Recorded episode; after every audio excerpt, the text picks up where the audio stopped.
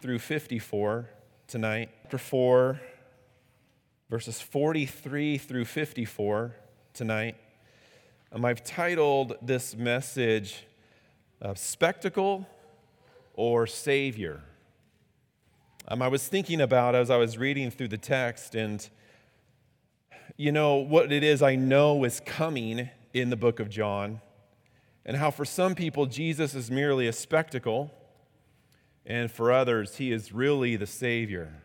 I was thinking to myself, you know, what's the difference between someone who comes to Jesus in desperation and need versus someone who wants to come to have an experience of his power and see the miraculous done? What's the difference between someone who comes for hope in desperation, where Jesus is everything, versus someone who comes for the sense of a thrill or excitement or to be a part of some experience. And really, the, what makes the difference is the motivation of the heart. Because both things can look the same on the outside. You can have two people gathering in a place for worship, but the desire of the heart and the motivation for why those people are gathered can be very different from one another. Someone can be coming because they genuinely love the Lord. They see their desperate need for Him, and they're here to make much of Him and worship Him and be reminded of Him being everything to them. And other people gather together because they just want to see the show, they just want to experience something. And this becomes an issue that is developed, especially in John chapter 5 and chapter 6, it becomes real obvious. But the, the seeds in the beginning of it, I believe, are happening in our text tonight. And we're going to see the difference between Jesus being a spectacle to some and him being the true Savior to another. And so I want to read John chapter 4, verses 43 through 54 tonight.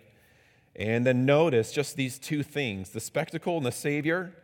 And then I want us specifically to look at three things that mark the life of someone who looks at Jesus as the Savior in particular.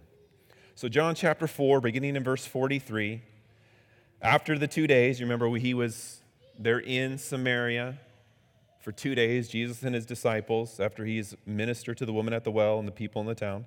After the two days, he departed for Galilee, for Jesus himself had testified that a prophet has no honor in his own hometown. So when he came to Galilee, the Galileans welcomed him, having seen all that he had done in Jerusalem at the feast, for they too had gone to the feast. So he came again to Cana in Galilee, where he had made the water wine. And at Capernaum, there was an official whose son was ill. When this man heard that Jesus had come to Judea, or come from, to, from Judea to Galilee, he went to him and asked him to come down and heal his son, for he was at the point of death. So when Jesus so Jesus said to him, "Unless you see signs and wonders, you will not believe." The official said to him, "Sir, come down before my child dies." Jesus said to him, "Go, your son will live." The man believed the word that Jesus spoke to him and went on his way. And as he was going down, the servants met him and told him that his son was recovering. So he asked them the hour when he began to get better, and they said to him, Yesterday at the seventh hour, the fever left him. The father knew that was the hour when Jesus had said to him, Your son will live.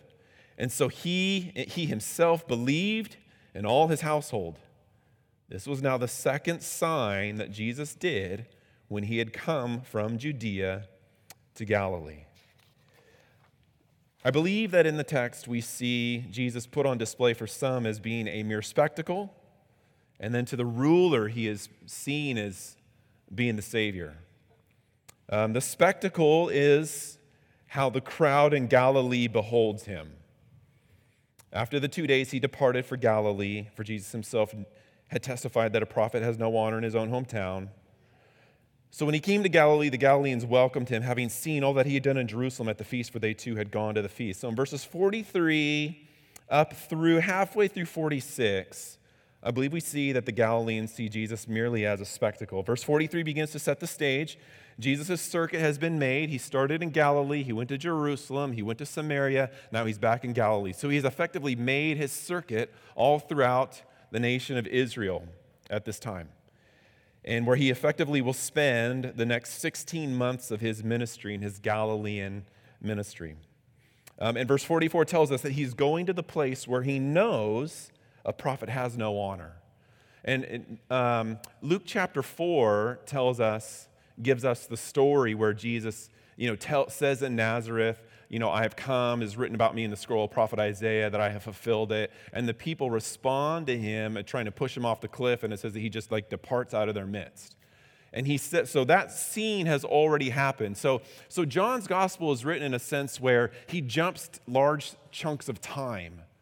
Um, he's not so much worried about like the time frame, but rather he'll, he'll focus in on one particular scene, draw out a bunch of theological and doctrinal truths. He'll jump a scene, jump time, focus in on another scene. And that's kind of how John's gospel is largely written. He's writing theologically to prove, as we saw in chapter 20, verse 30 and 31, that people might see the signs and know that he is the Christ, the Son of Man, and that by believing in him they would um, be saved.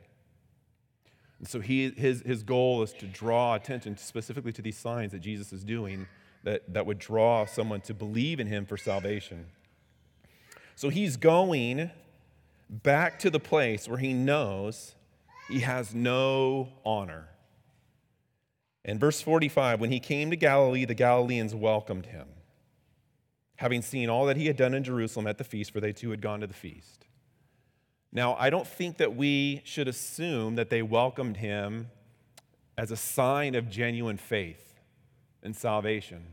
In fact, I think it's the opposite for several reasons. Number one, as you turn back to chapter 2, verse 23, 24, and 25, right? So in chapter 4, verse 45, these Galileans welcomed him because they saw the signs he had done in Jerusalem at the feast, because they were at the feast. Well, in chapter 2, we get an idea of Jesus doing this and who was there. Now, when he was in Jerusalem at the Passover feast, many believed in his name when they saw the signs that he was doing. But Jesus, on his part, did not entrust himself to them because he knew all people and needed no one to bear witness about man, for he himself knew what was in man. So the, the crowd of the Galileans in verse 45 of chapter 4 is identified as being in the crowd in chapter 2, verse 23 through 25, as people who saw his miracles, saw the signs, believed, but Jesus specifically did not entrust himself to those people because he knew what was inside those people. Not only that, but we're going to see later on in chapter 6 in Jesus' Galilean ministry that Jesus indicts this group of people specifically, the Galileans, in the fact that they had seen him perform the miracle of the loaves and the fishes. And he tells them in chapter 6, verse 26 Truly, truly, I say to you, you are seeking me not because you saw signs, because you ate your fill of the loaves. You're not, you're not following me because of who I am and what you see me doing. You're following me because I fed you. You're just coming to get food. You're just coming to see the signs and the miracles. This is the same group of people that he has in this Galilean ministry. And then you'll see later on in chapter 6, verse 66, after Jesus confronts them and their motivation for following him, after this, many of the disciples turned back and no longer walked with him. So, for those whom Jesus is just merely a spectacle, the miracle man, the, the showman, they're only in it to, to benefit from his miracles. They don't see him for who he truly is. And I believe this is why the Galileans welcome him, because they saw all the signs that he was doing. And not only that, not only for those two reasons, but it sets a perfect contrast to the ruler himself and how he responds and how he sees Jesus in particular. The Galileans rejoice in the spectacle of Jesus. The ruler rejoices because Jesus has the ability to conquer death. So we see then in verses 46 through 54 this ruler. Jesus is back in Cana in Galilee, where he had made the water turn into wine. And at Capernaum, there was a official whose son was ill. So he's back in Cana, where water had become wine, where the miracle that Jesus had performed marked the end of the old covenant being fulfilled in himself the ceremonies, the washings, all of that stuff. Jesus performs that miracle as a way to teach them and to show them that all of the types and shadows and everything that was in the Old Testament, the Old Covenant, pointing forward to the coming Redeemer, was now fulfilled in him. And so he's back in that very same place. Essentially, the place where he is seen as the source of life. Life is not found in the law, it's not found in Moses, life is found in him. And we're going to see that that is indeed true as the ruler interacts with Jesus. He comes from Capernaum, which is 17 miles away, and it says that he's an official. Really, he's a royal official. This is not like just some guy that was well off. This guy was very well off, well to do, a position of power, a position of wealth. He is a royal official, a royal ruler. Many commentators believe that he probably served in the house of Herod himself.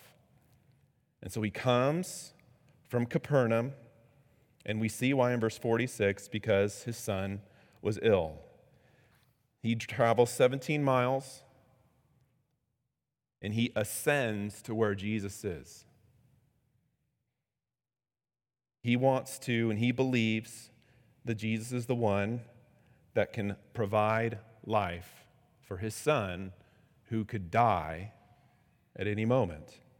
This, to, to do this displays a tremendous amount of humility, which is the first mark of someone who sees Jesus as their Savior.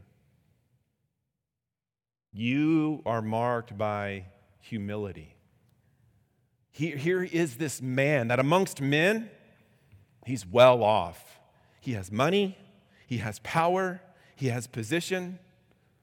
And you look at Jesus, the carpenter's son, poor looking, just an average guy.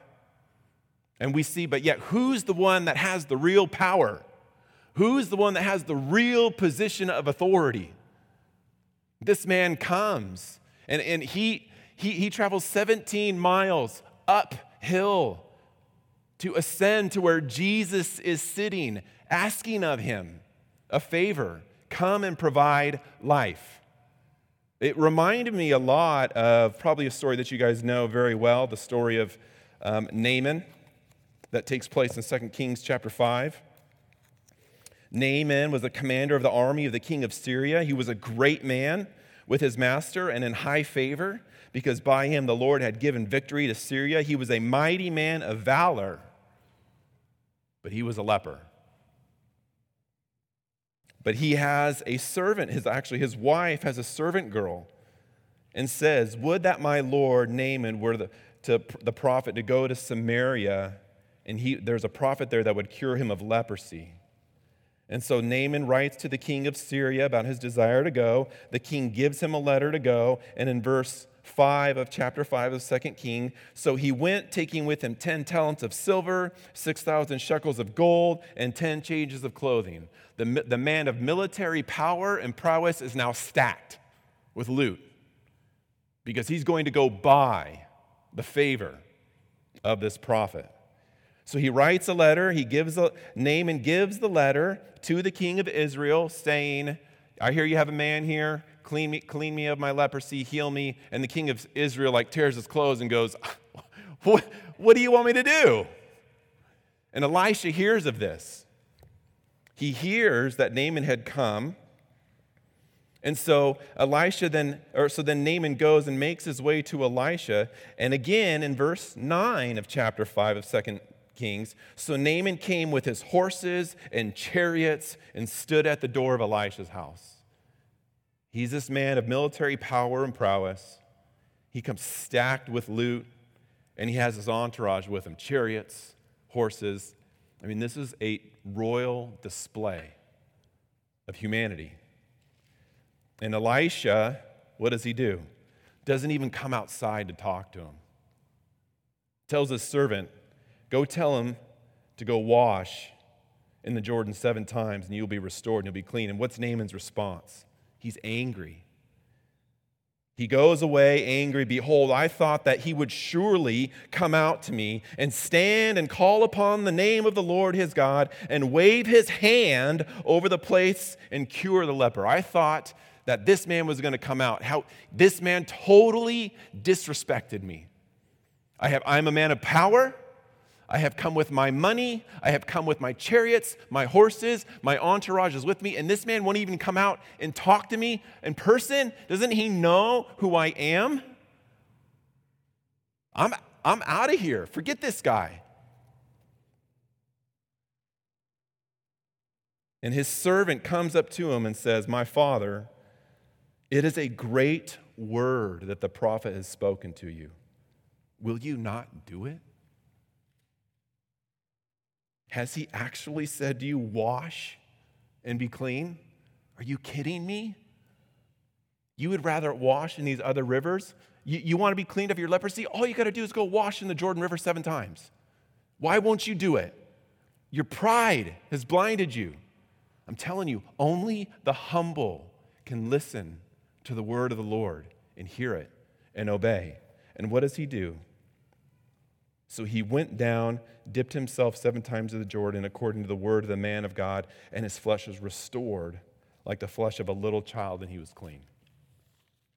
Only the humble. If we stay in our pride, there's no room for Jesus to be seen as the Savior, to, to listen to the Word of God. This official, he displays humility.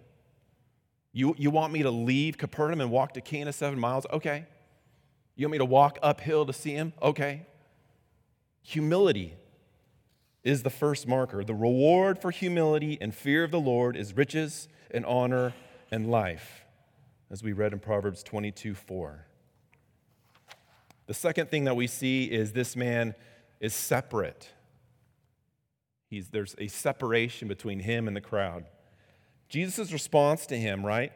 The man had heard that Jesus had come from Judea to Galilee. He went to him and asked him to come down and heal his son, for he was at the point of death. And Jesus said to him, Unless you see signs and wonders, you will not believe. The you there is plural. It's again, he's, it's like, it was like it was when he was talking to Nicodemus. He's looking at Demas talking to Nicodemus, but he's indicting everybody around. And the same thing, he's looking straight at this official. He's talking to him and he says, Unless you all believe, unless you all see signs and wonders, you won't believe. It's as if, he asking, it's just as if he's asking him the question Are you like all of them? Do you demand a sign, a wonder, a miracle in order to believe? Is that why you're here? And what's his response?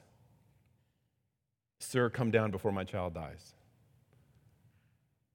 I, I'm, I'm not here for a sign, I'm not here for a wonder. I'm here for life. I don't know about all these people. I don't know the condition of their heart. I don't know why they're here. I don't know why they're happy to see you. I tell you, there's one reason why I'm happy to see you because you can provide life. And my son is going to die. I'm, I, am i am not like them. The sign of someone who truly sees Jesus as their Savior separates. They, they have humility and they separate from the crowd and they see that Jesus is the source of life and they desperately want life from Him. Come down because my son can die at any moment.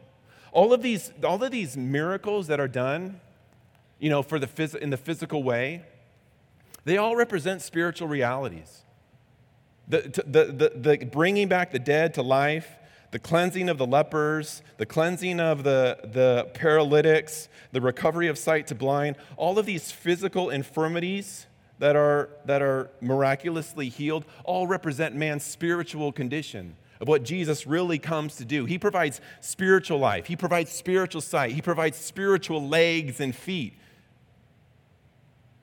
And we keep that in mind as we're reading these types of miracles like this. This man, I'm not here for a sign, I'm here for life. This isn't about me, It's about my son, and you can make him live. Let me ask you something. Is that how you pray for people who you know that don't know Christ? Is that how you pray for your unsaved family members, friends, coworkers, and neighbors? Would you please come before they die? I mean, at any moment, I mean, in a way, right? We're all on the brink of death. None of us know when that, that day is, that time is. I told you guys last week of the neighbor around the house that, you know, around the corner from us that just died. None of us know.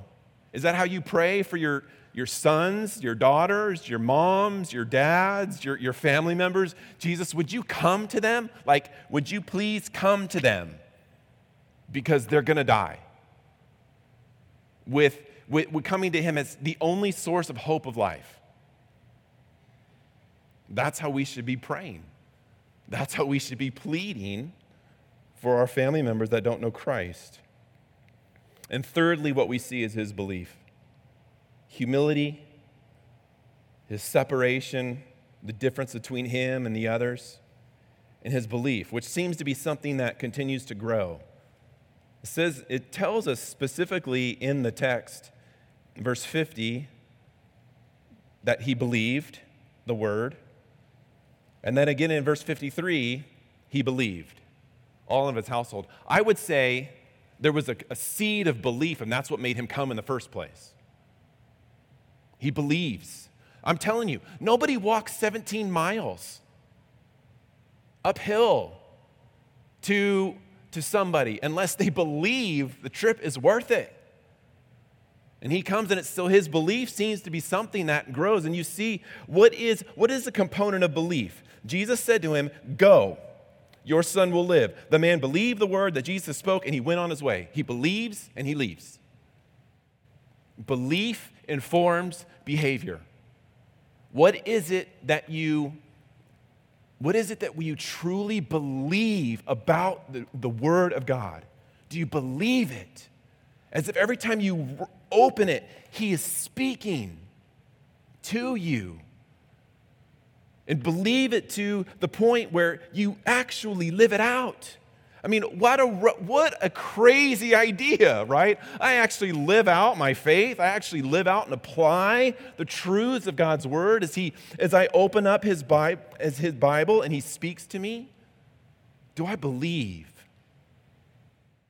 Do I believe so much to the point that I live it out? You notice he doesn't, okay, Go and your son will live. Okay, well, how am I supposed to know? It's kind of a long journey back home. I don't want to get there and see that he's still sick. Or, you know, I mean, he just, he takes Jesus at his word and he goes. Belief has a component of obedience to it. True belief. I'm telling you, people who see Jesus as their Savior believe His word and seek to be obedient to it. And then look at the grace that God shows him. As he was going down, his servants met him and told him that his son was recovering. When? Oh, about one o'clock yesterday. That, that's when I was talking to him. That's exactly when he said, the father, verse 53, the father knew.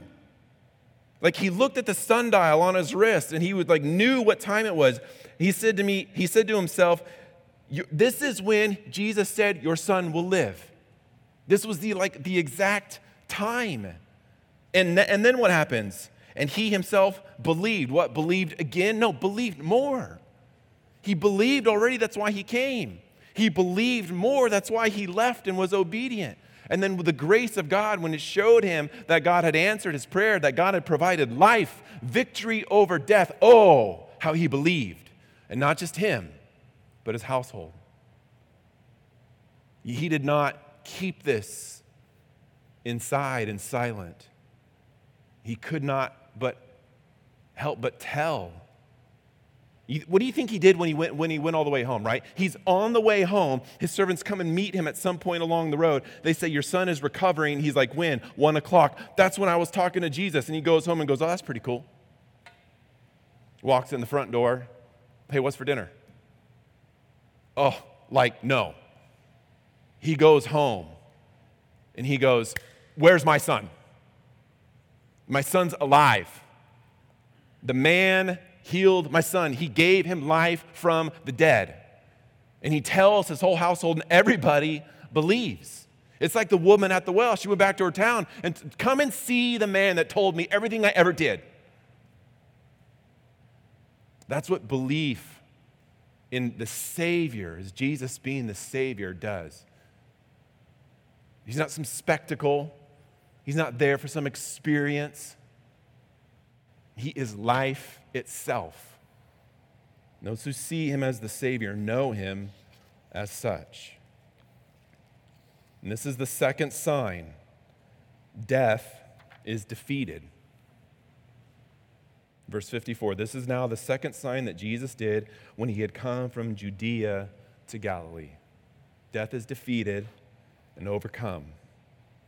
Three elements that help us distinguish the saved from the spectators humility as we come to Christ, separation from the world, and belief that informs our behavior and grows as we look forward to his coming. Let's pray. Father, we, we have these eyes we see you as our Savior, not because, again, we have done anything on our own of ourselves, but because of what it is that you've done in us and for us. You've given us eyes to see. You've raised us from the dead. While we were yet dead in our trespasses, you forgave us. Lord, we thank you for your sovereign work. Give us, Lord, a heart that wants to speak of the life that you provide, that others might see you as Savior as well. Lord, for all the people that are out there that come to see you as a spectacle, the miracle man, the showman, to have some, some experience I pray that you would open up their eyes to see that Jesus will not be used in that way. May they turn, Lord, from approaching you with such blindness. Would you help them to do that and to see? And give them eyes to see you as the Savior and to respond to you with a heart of worship, as you've done for people in this in the Word and as you've done for us in our own lives as well. We thank you for tonight. As we turn and respond to you now in song, Lord, may we lift our voices to you in adoration and praise. And we pray these things in Jesus' name. Amen. Would you stand as we sing one last song together?